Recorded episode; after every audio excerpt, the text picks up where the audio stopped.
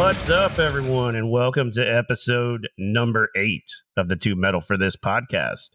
I'm Jason, and with me, as always, is Justin How's it going, everybody? and Bobby. Bobby motherfucking McDermott. As always, we want to start out the show with some gratitude. We appreciate everybody for listening. And remember, give us a like and a follow on Instagram at Two Metal for This, and drop your own six list in the comment section. We will give you a shout out on the next episode. Uh, yeah, I got a shout out to uh, Mr. Juan Santiago, old Juan 30. Uh, had a conversation with him yesterday. He uh, supports the show, has been listening since episode one. Comes up to me and he's like, Hey, Bobby motherfucking McDermott. I'm like, What's up, buddy? He had never heard Chaos AD.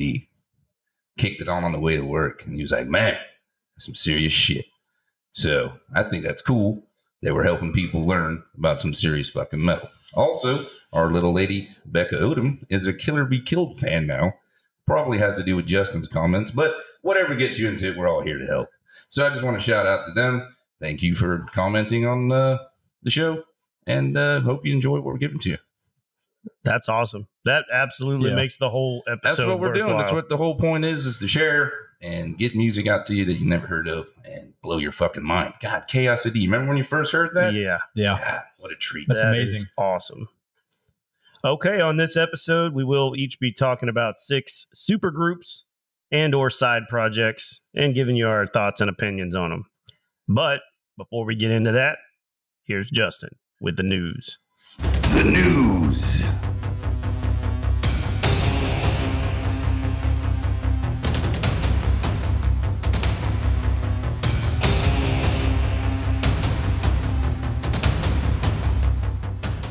Mercyful Fate will release two new songs in early 2023, followed by a new King Diamond full length album, All right. and then a full Mercyful Fate album. No official dates on the albums yet. Mercyful Fate just finished up a tour with Kreator and Midnight. Spiritbox have announced their first ever U.S. headline tour with After the Burial and Intervals. They will hit 22 cities, starting with Vancouver on April 10th and culminating in Minneapolis, Minnesota, May 10th. Tickets are on sale now. Biohazard have reunited with their original lineup for the first time in over a decade. Uh, they have four shows scheduled in Europe in August 2023 and plan to record new material at some point as well. So Biohazard has reunited. Hmm. Bloodstock 2023 will be held at Catton Park, Derbyshire, UK, August 10th through the 13th. Bands announced so far Killswitch Engage, Megadeth, In Flames, Anthrax, Devil Driver, Sepultura, Decapitated, Ugly Kid Joe, Odd Pick, Fit for an Autopsy, Knocked Loose, Whitechapel, Biohazard, Zeal and Ardor, King 810, Nonpoint, Unto Others, and more. Sounds like a really good lineup. Except for the ugly kid Joe. How the hell is that even alive? Wow. I haven't heard that in like 30 fucking years. August Burns Red have announced a massive 43 stop headline tour in celebration of their 20th anniversary. The Devil Wears Prada and Bleed From Within will join them. The tour starts February 15th in Maryland. It ends May 12th in Quebec, Canada. So, several members of Every Time I Die have been back in the studio lately. Um, Jordan Buckley, Stephen Micciche, and drummer Clayton Holyoak recently spent time in GCR studio with Will Putney, laying down some new tracks. Uh, so far, there's been no mention on if guitar player Andy Williams will be involved in the new project. Uh, he has recently been focusing on his wrestling career in the AEW. Uh, there are a few clips of the band in the studio on their social media. If you want to check that out, it sounds very much in the same vein as Every Time I Die, which is what I would expect. Um, have mixed feelings on this one.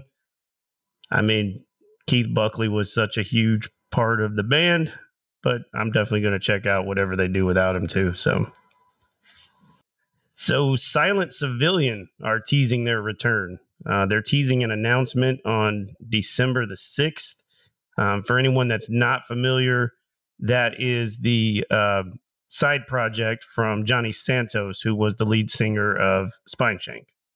Uh, so they they have two albums that they put out previously, pretty solid stuff. Uh, so looking forward to that. Turnstile, Ghost, and Megadeth have all been nominated for a potential Grammy for the best metal performance. Also in this same category is Ozzy Osbourne and Muse.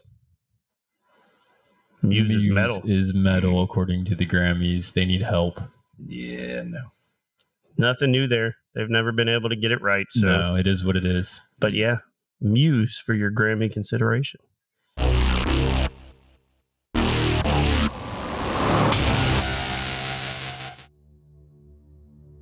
All right, I'm Bobby motherfucking McDermott with some new music out here I'm going to share with you. Gonna rate this stuff on a uh, 1 to 6 upside down pentagrams.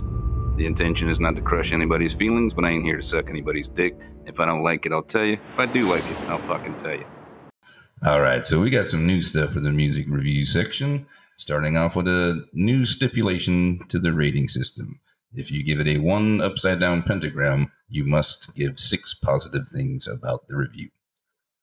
Also, I've noticed that a lot of new albums have videos that go along with them. I will let you know if that is available.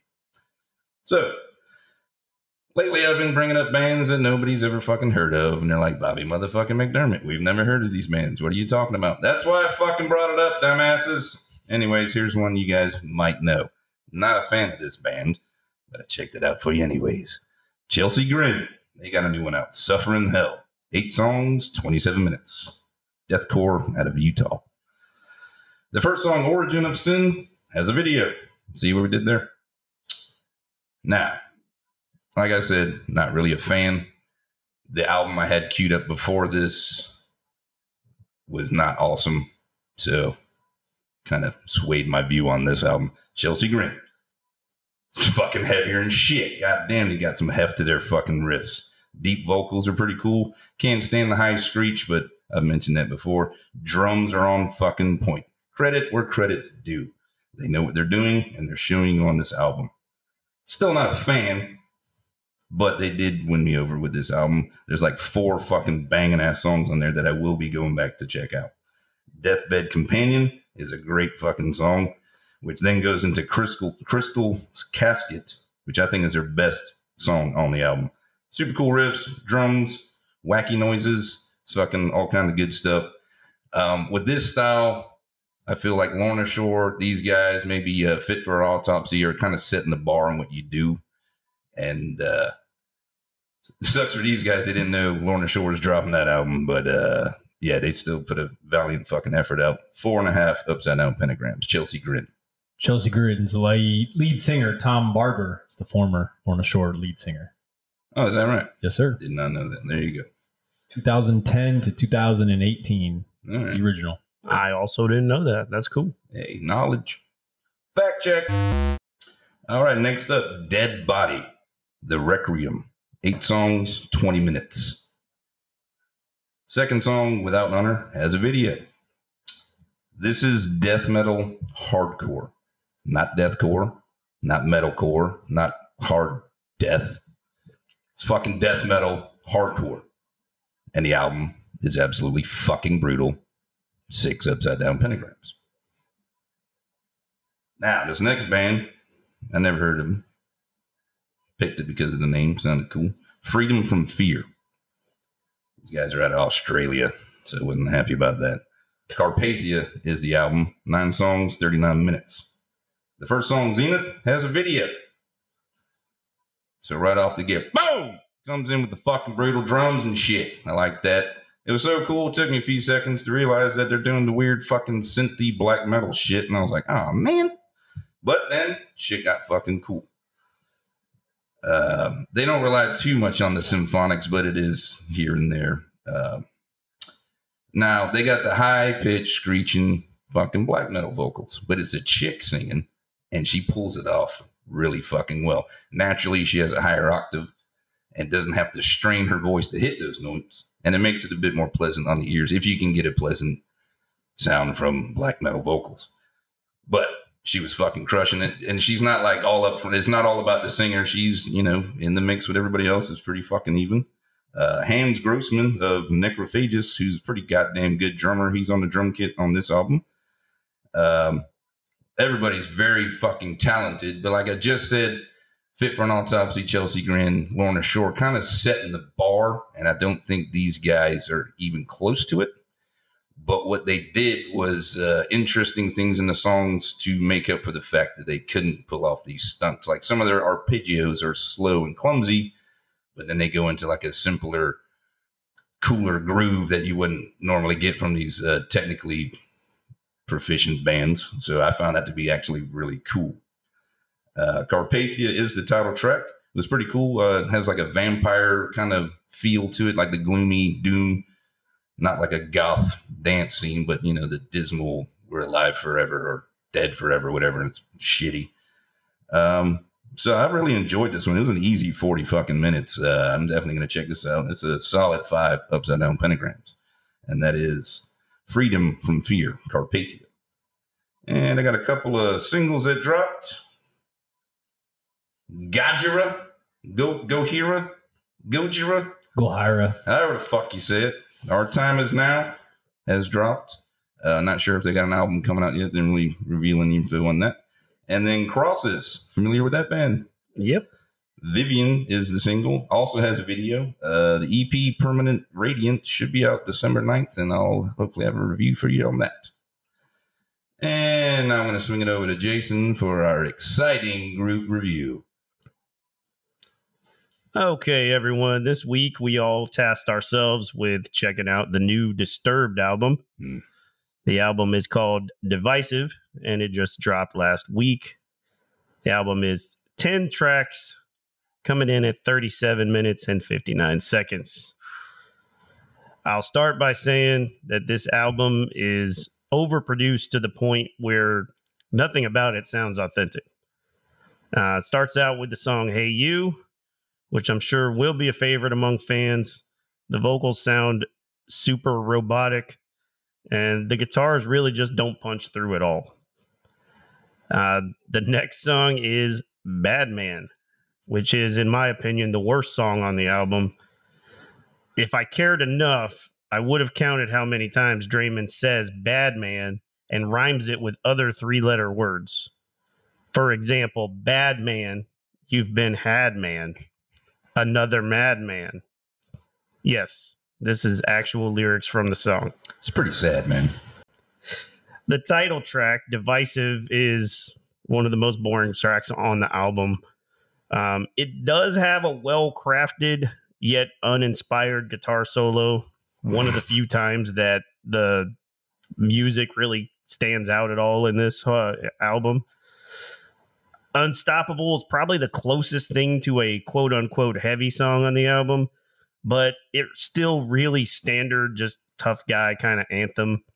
Um, it's another one of the few songs where the guitar gets a little bit of a spotlight, uh, but unfortunately doesn't really use it to do anything exciting. Um, even the song with Anne Hart really lacks the big catchy chorus that you would expect from a duet like that. Um, the song Take Back Your Life does have a quasi breakdown, but Draiman manages to mess it up with his rapping robot vocals. I'm sure that a lot of fans will rejoice because David Draiman has brought back the legendary ooh wah ah ah ah. Notably, he added an ow at the end of it. So now it's ooh wah ah ah ah ow. Very clever. Overall, I tried to give the album a fair chance. I really did, despite my obvious dislike for Disturbed's music. Um, unfortunately, there was nothing here of interest to me. I tried. I, w- I really wanted to find some cool stuff to talk about because I know that people that are listening are fans of the band.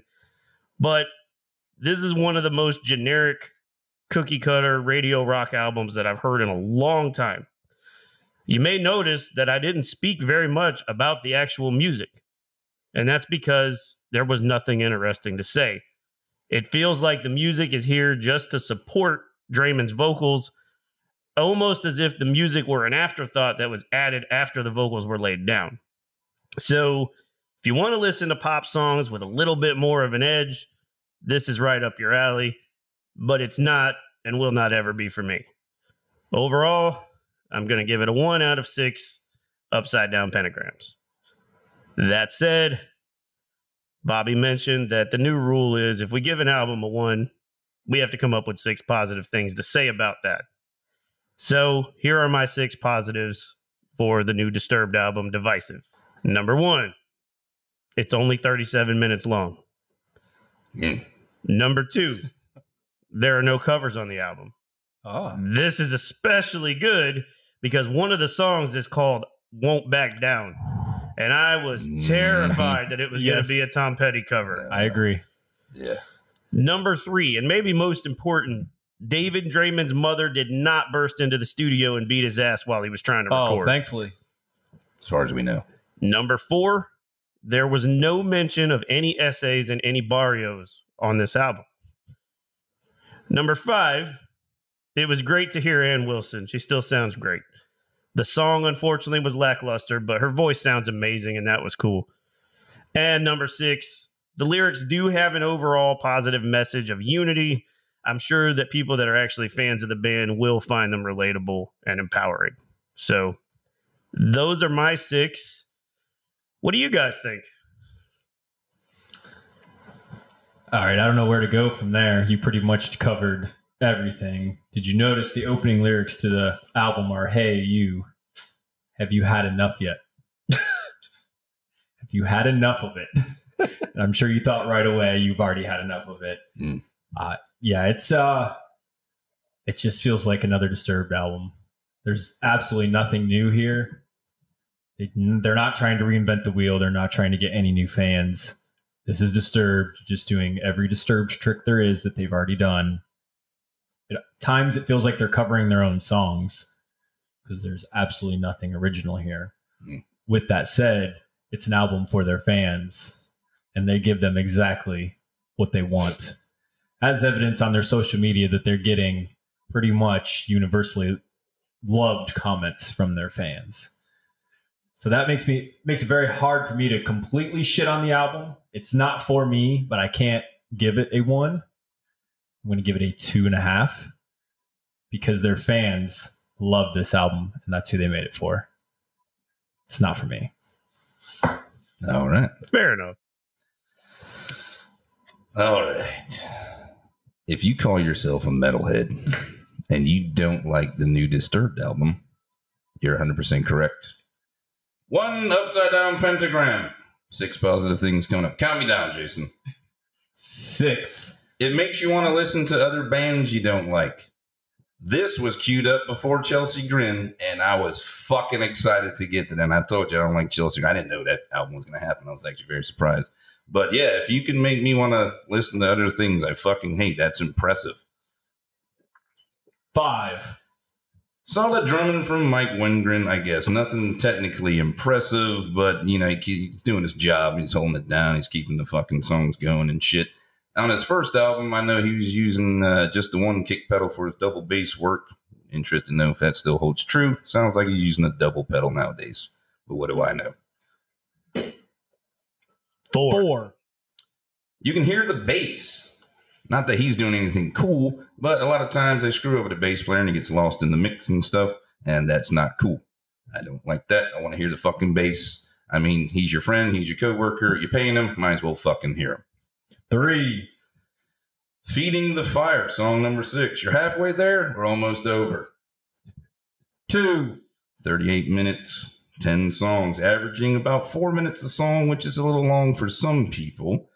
Uh, the song with the chick from Heart in there is the only slow song on the album, but it does have a pretty good pace. The drums are chugging along with the riffs and stuff, so it goes by pretty fucking quick. So good pacing. And number one. Consistency. This is their eighth album, and they do not give a fuck whether you like it or not. Here's another helping of that same shit. If you like Disturbed, probably gonna like this. Hooray, new songs. If you don't like Disturbed, there's nothing on here that's gonna sway your opinion. So, hats off for sticking to your guns and doing your own thing and keeping that same fucking noise. I can respect that.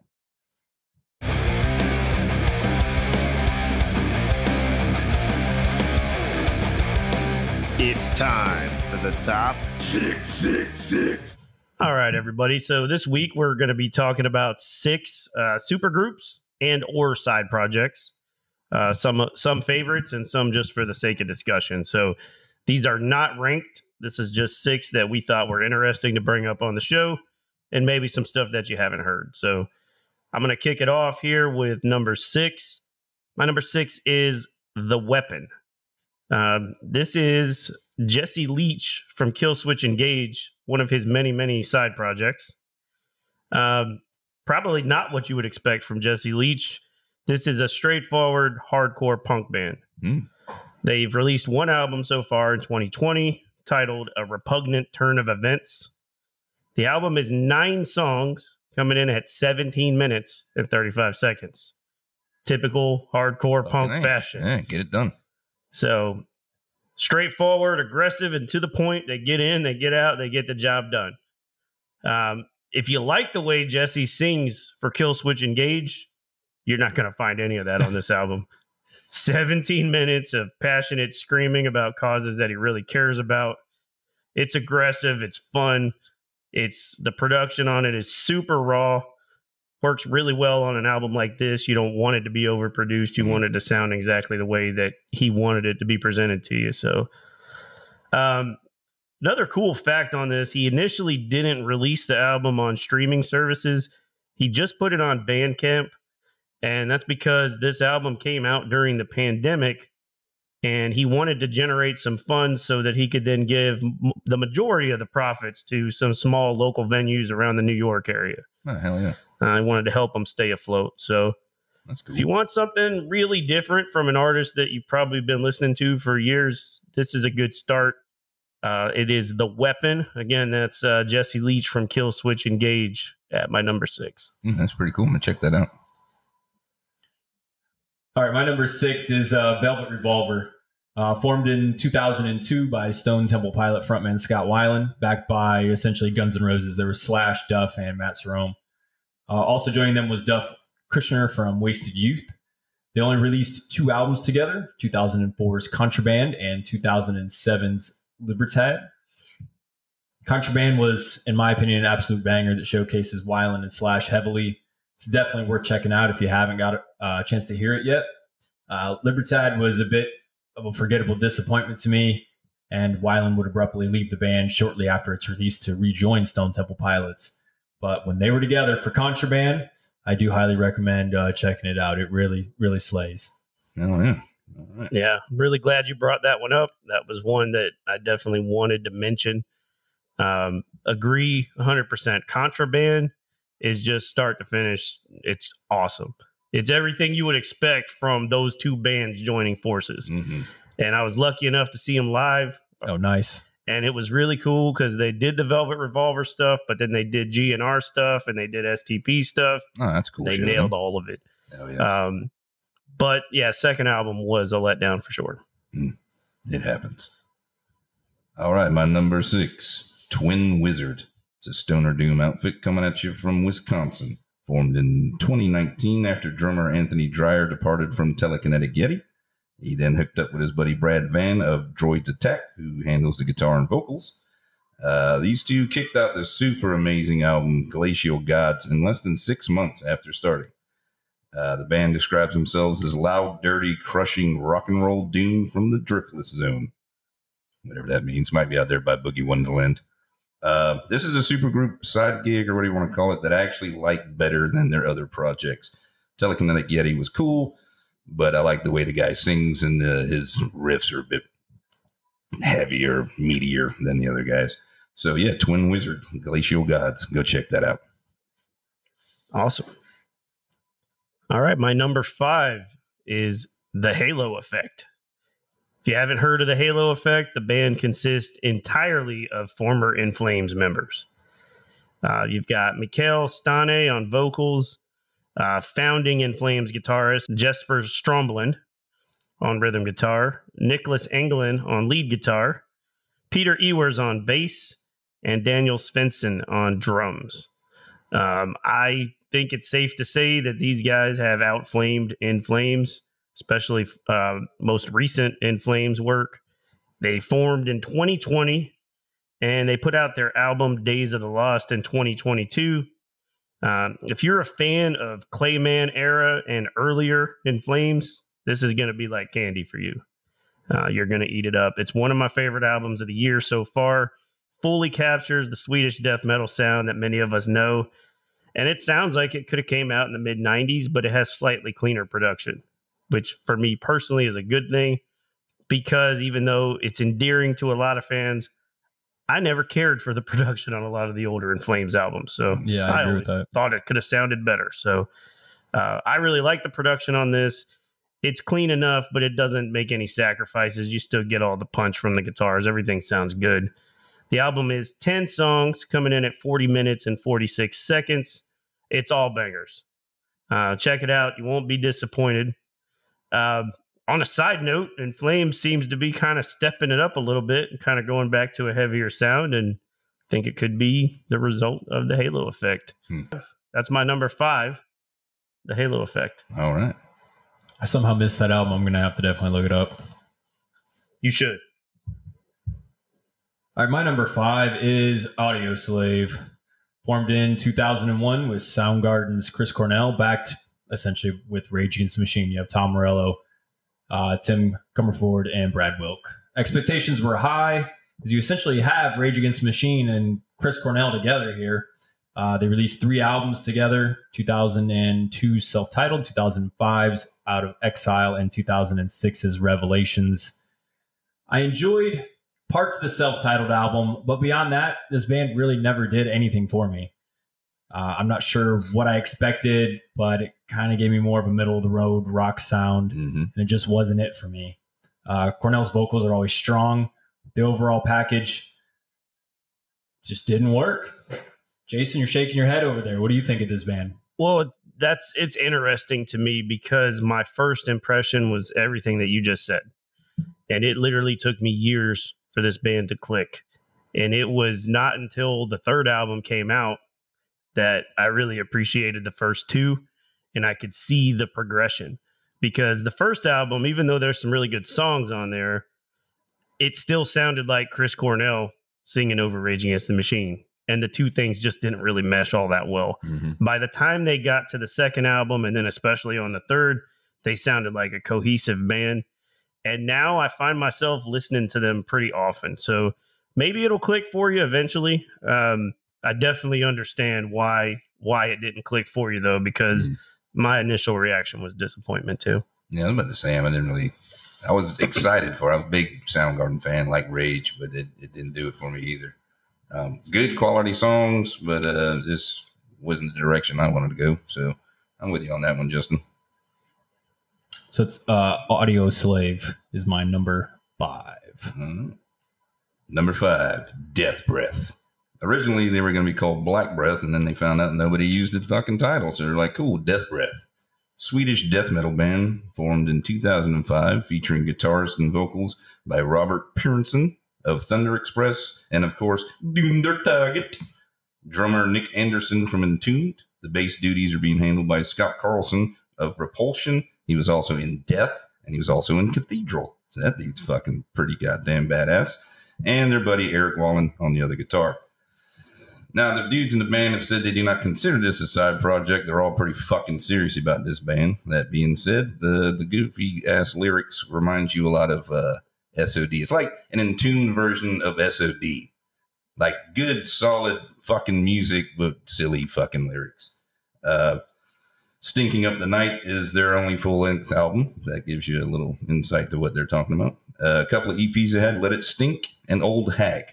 So if you want to listen to something heavy and have a little chuckle at the same time, go check out Death Breath. Love those guys. They're killing it with the titles and names. Oh, yeah, they're having fun.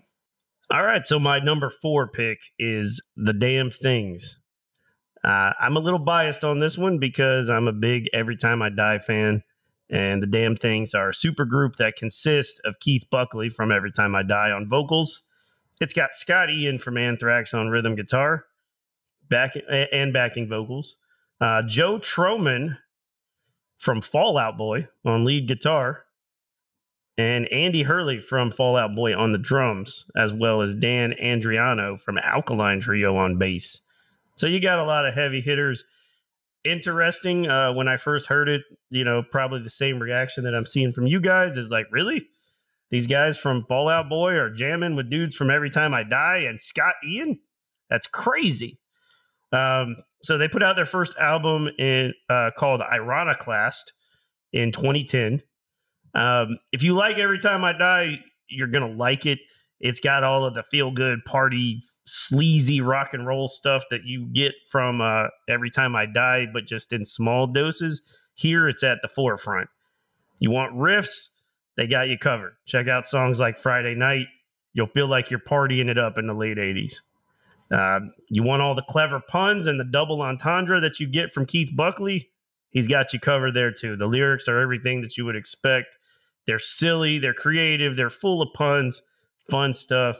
You want the heavy? They got that too. Songs like Grave Robber from the first album bring some super heavy, sludgy sounding guitars um, with some screaming and crooning from Keith Buckley. Uh, they did also put out a second album in 2019 that's called High Crimes. Uh, I'd actually say that the second album is more fun, super high energy. Again, it's just party and stuff. It's just you're going to feel good. You're going to want to have a good time. If you're drinking, hanging out with your friends, it's a good album to check out. Um, overall, like it, it's a solid lineup with some cool stuff. Super cool to hear that the guys from Fall Out Boy have more to offer than just boring radio pop Yeah. punk.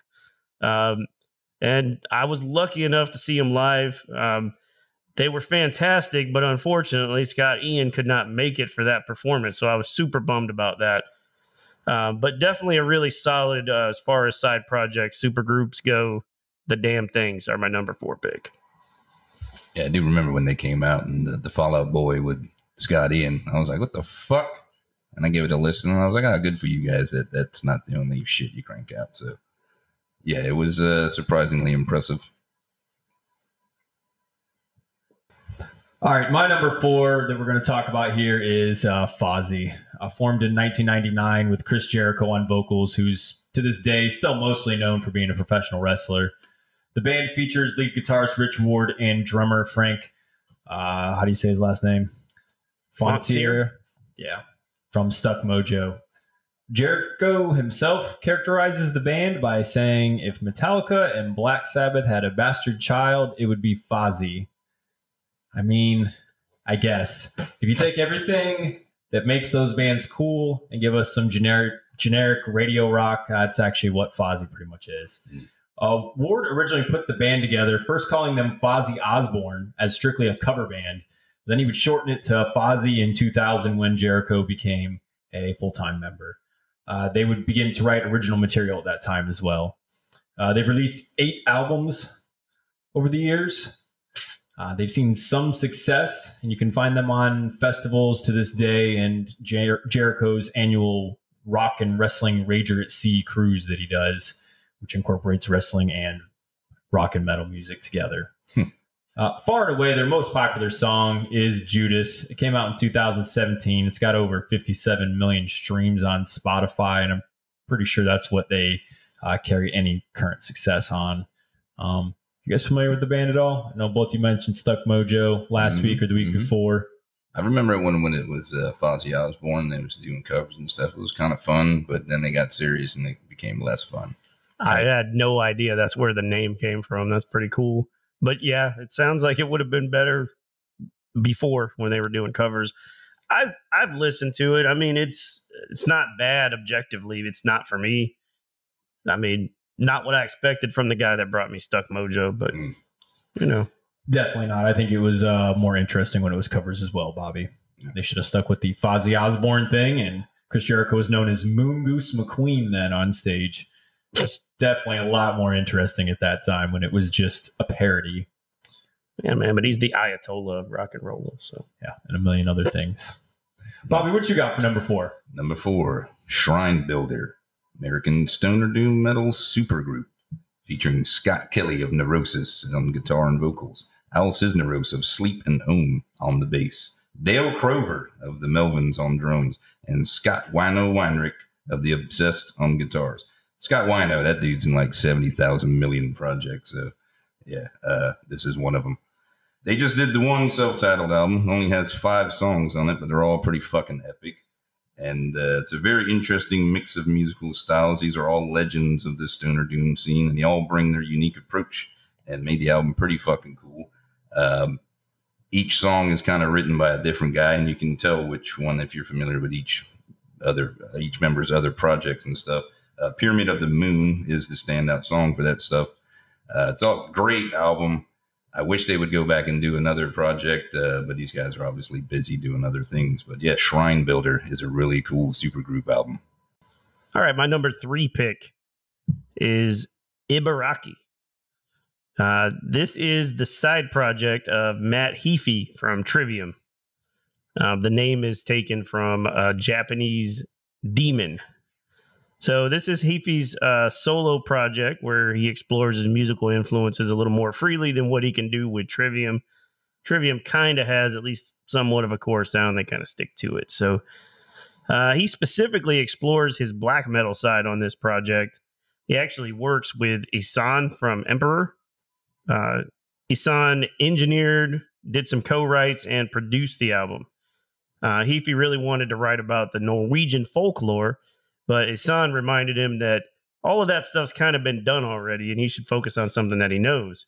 So Heafy decided to embrace his own culture and instead he explores Japanese heritage. Hmm. Um, so he came up with the concept of using black metal to tell stories of traditional Japanese lore instead of using the Norwegian stuff. So, um, so a lot of the album is based on uh, the Japanese religion Shinto that Heafy learned about from his mother. Um, so basically, if you want to hear an album about Japanese demons with a black metal twist, this is a good album for you to check out. Hmm. Uh, the album is 10 songs, one hour and one minute. Uh, it has features from Nergal, from Behemoth, uh, and Ihsahn, which uh, is also from Emperor, for anyone that doesn't know. Uh, the album definitely takes you on a journey, not just lyrically, but musically as well. Um, the songs are long and epic. It's a pretty far departure from anything that Matt's done with Trivium. You got all of the dark elements, the symphonics and stuff from black metal. Um, but then you still have Heafy throwing in some of his clean vocals, which seems to complement the songs and it kind of breaks up the songs a little bit so they can breathe. Um, think more like an album like, uh, or a band like Opeth on an album like Ghost Reveries. It kind of has that feel where you got some really heavy, intense parts, and then you got some valleys where it kind of eases off, and then it takes you back in and starts kicking your ass again. So mm-hmm. kind of like that. Um, overall, it's definitely one of the most interesting side projects that I've heard. Have, have you guys heard this at all? No, nah, I'm not familiar with that at all. I have not. I'm familiar with his uh, side project he did with Dines, Dines Heafy, Dines X yeah. Heafy. Thought that was pretty good, but I, ha- I haven't heard this yet, so I'll definitely be so checking it out. This is definitely it's something different. Like you want to be in the right mindset. Um, it's it's gonna take you on a journey, and you're gonna need to commit to some long songs, hmm. but it's worth it. You got so much going on here. It's it's super interesting. Hmm. And it, if you're someone that kind of likes some of the black metal stuff, but you don't really get down with all the high pitched screaming, like what Bobby was talking about earlier, and also a lot of black metal doesn't really let up enough where it should. This kind of hones it in, and, and it's a little bit more of a, I'll say, I guess, a polished presentation, hmm. but it works really well. And it's still true to, you know, a lot of the traditional stuff, but it's, it's a better version of it, in my opinion. Oh, well. so, Japanese black metal. So that is Ibaraki at my number three. Nice. All right, my number three is uh, Divine Heresy. Formed in 2006 by Dino from Fear Factory, the band featured Tommy Vext on vocals, drummer Tim Yeung from Vital Remains and Hate Eternal, and Joe Payne from Nile on bass. Uh, they would release an absolutely brutal album, Bleed the Fifth, in 2007. But in 2008, we would get our first taste of Tommy Vext being Tommy Vext as an onstage altercation would get him booted from the band. Travis Neal would replace him later that year, and they would release a second album in 2009 called Bringer of Plagues, uh, which is a solid album. It's just not as powerful as the debut. By 2010, there was no mention of this band on the record label's website anymore. In 2011, both Payne and Yeung left the band. And by 2015, Dino was confirmed he was the only remaining member. But in August 2022, so just a few months ago, Dino announced Lauren Hart from Once Human as the new vocalist. Gabe Seeber from Decrepit Birth is now on drums, and they are set to be recording new material. Hmm. Have either of you heard of Divine Heresy? Heard No. of them, yes. I love me some Divine Heresy. And what did you say the girl's name is? Lauren Hart. She is sick. Like if you listen to her with Once Human, that's a band that she does with Logan Mader. If you guys haven't checked that out, Okay. that's it's awesome. Hmm. Um, but she's gonna kill it uh, on that position. Like she's gonna be better than Vexed. I'm Hey, calling I'm- it now. I'm excited you for it. think 'cause- that's the secret Fear Factory singer? No, I and I, I only say that because I heard Dino say it in an interview.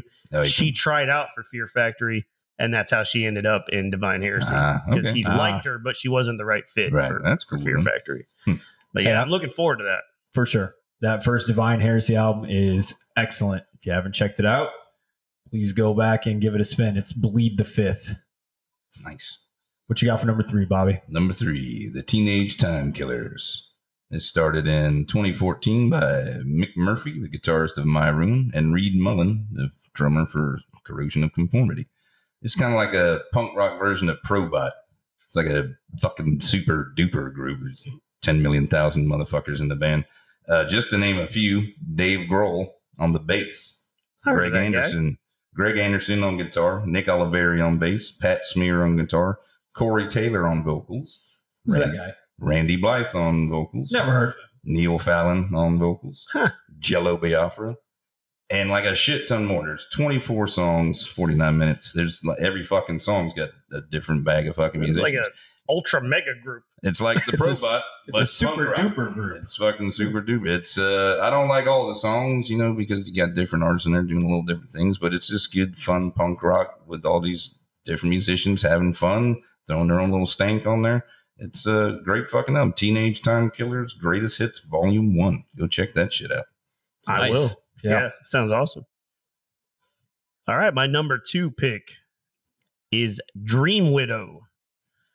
Dream Widow is a fictional band in the movie Studio 666, uh, which is based on a story by Dave Grohl and stars Grohl along with the rest of the band, the Foo Fighters. Um, Dave Grohl decided to turn this into an actual project and record a full length album for the movie. Uh, the self titled album is eight songs clocking in at 42 minutes and 31 seconds. And this shit's brutal. Uh, Dave plays all of the instruments on the album, with the exceptional lead guitar. Uh, he did have some help from James Rota from Fireball Ministry, help provide the lead guitar on that. Uh, but I know you hear Dave Grohl, you don't necessarily associate him with metal, but this album is a legitimate heavy metal album. Mm-hmm. It's got thrash elements, it's got death metal, it's got groove, and it's got a little doom in there. Um, he shows all the versatility on his vocals as well. You hear a little bit of Hetfield, you hear a little bit of Araya, little bit of Anselmo, but mostly you hear Dave Grohl kind of giving it his own spin. Uh, he even pulls off death metal growls in the album. It's not anything that you would expect. And there's a little bit of everything. Like I said, from one song to the next, you don't know what it's going to be. It might be a little thrashy here, and then it's going to slow down. But the one thing that you do get is dark and evil from start to finish. Mm-hmm. For people that are familiar with Foo Fighters, it doesn't sound anything like that. This is not the guy that made all those silly videos that you watched on MTV. This is a much darker, brooding Dave Grohl, and I love it. So, my number two pick is Dream Widow. If you haven't checked it out, put it on your list. Yeah, I like those guys a lot. All right, my number two is Hell Yeah. Formed in 2006 with vocalist Chad Gray and guitarist Greg Tribbett from Mudvayne, also featuring Jerry Mon- Montano and uh, Tom Maxwell from Nothingface, Vinnie Paul from, of course, Pantera. The band has released six albums with a couple of lineup changes over the years. Uh, when I first heard of this lineup, I was excited, very excited. Hell yeah, you were. Hell yeah, I was. and, uh, you know, that's a killer lineup.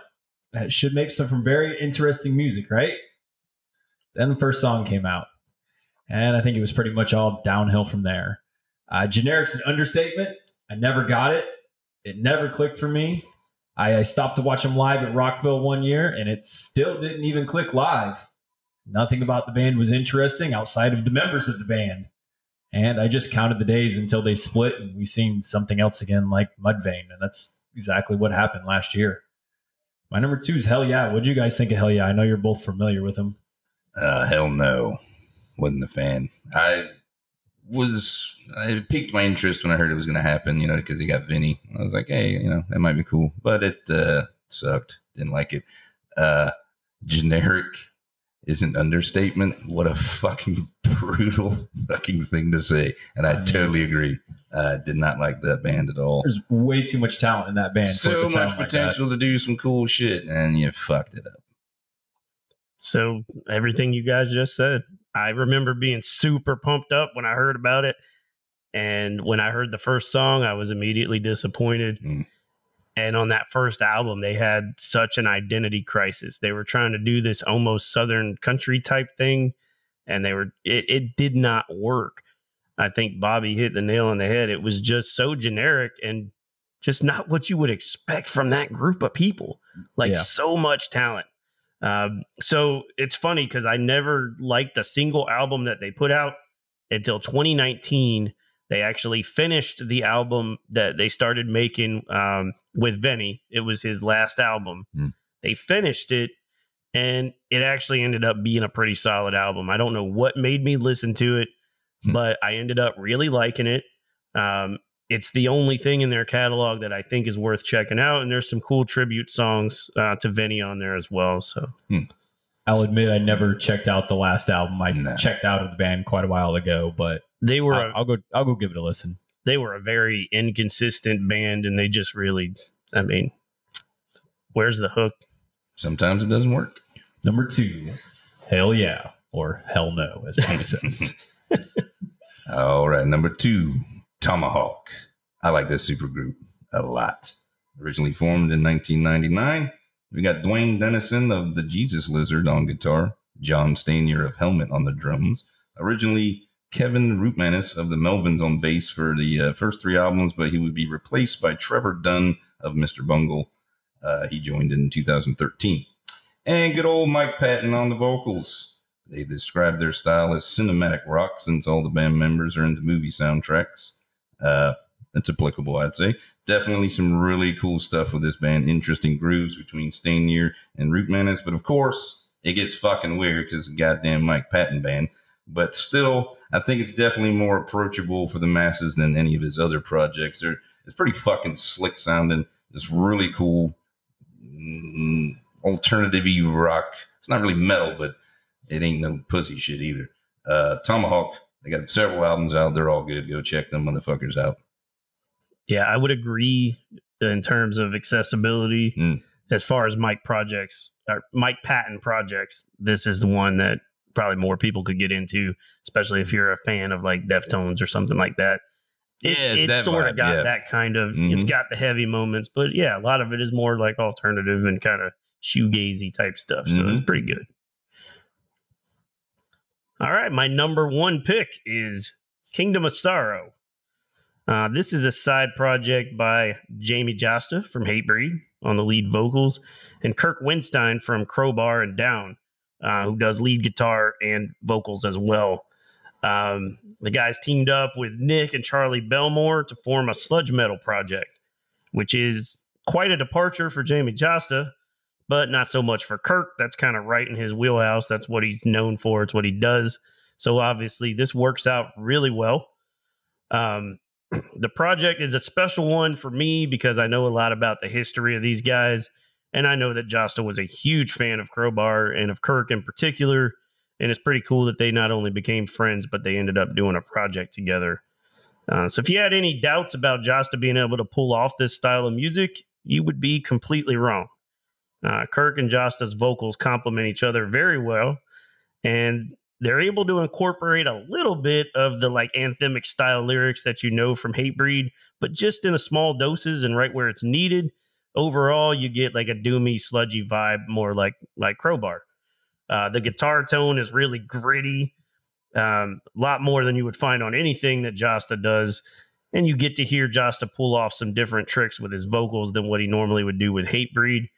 Um, Hatebreed is pretty committed to their core sound, and they've never really changed it too much. So, for me in particular, I found this album super interesting because I heard Jasta do some things that I didn't even know he could do. So the band put out have put out two albums so far. They had a self-titled album that came out in 2008 and another album in 2010 that was called Behind the Blackest Tears. Both albums are great front to Mhm. back. I prefer Behind the Blackest Tears. I think they kind of honed in their sound there. They had some really catchy stuff.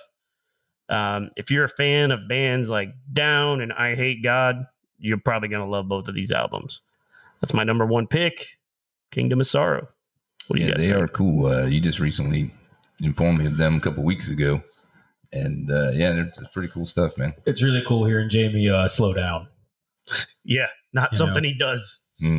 It's it's very interesting stuff. All right, my number one is A Perfect Circle, formed by musician Billy Howerdel and fronted by Maynard James Keenan from the legendary Tool.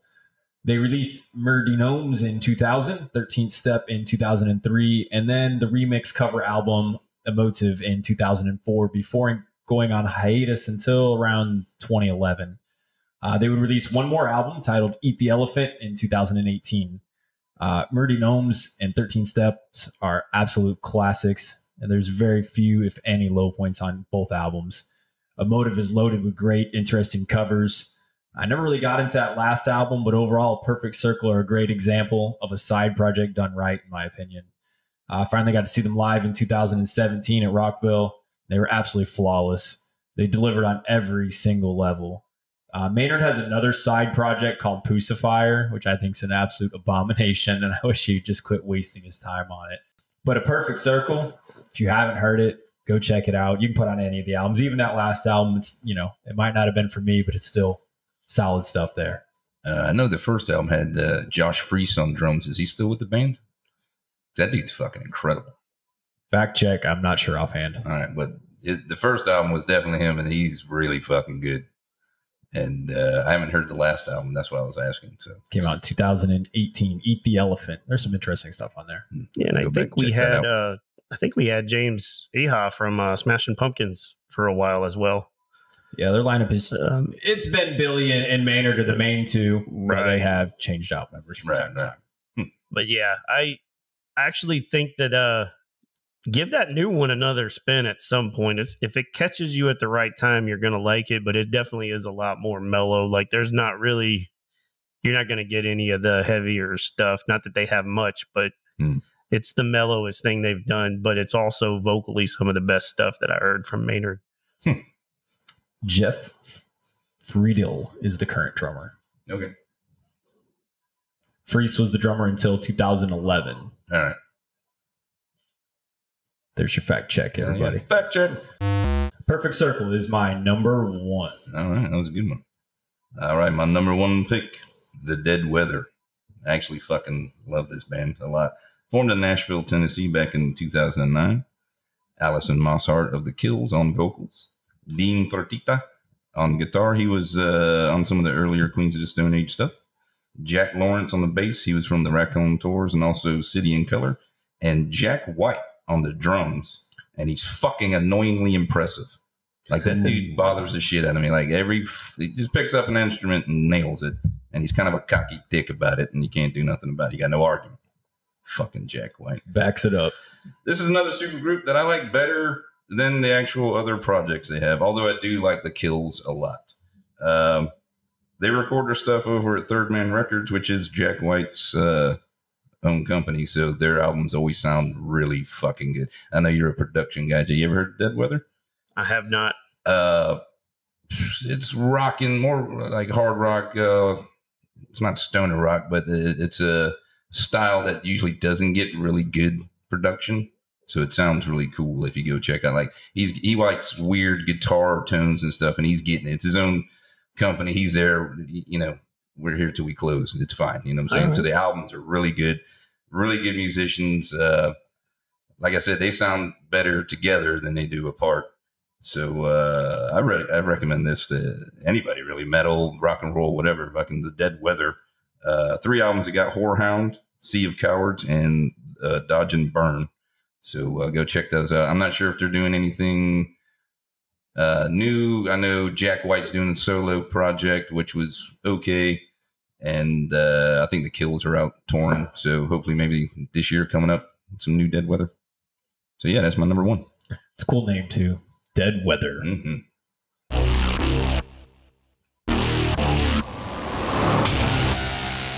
All right, everyone. That is our show for this week. Hopefully, you enjoyed the episode. Remember to give us a like and a follow on Instagram and Facebook at Two Metal for This. And drop your own six list in the comment section, and we'll give you a shout out on the next episode. Make sure that you tune in for the next episode. We will be talking about six of our favorite concert experiences. That's it for this week. Until next week, keep it metal and rage with respect.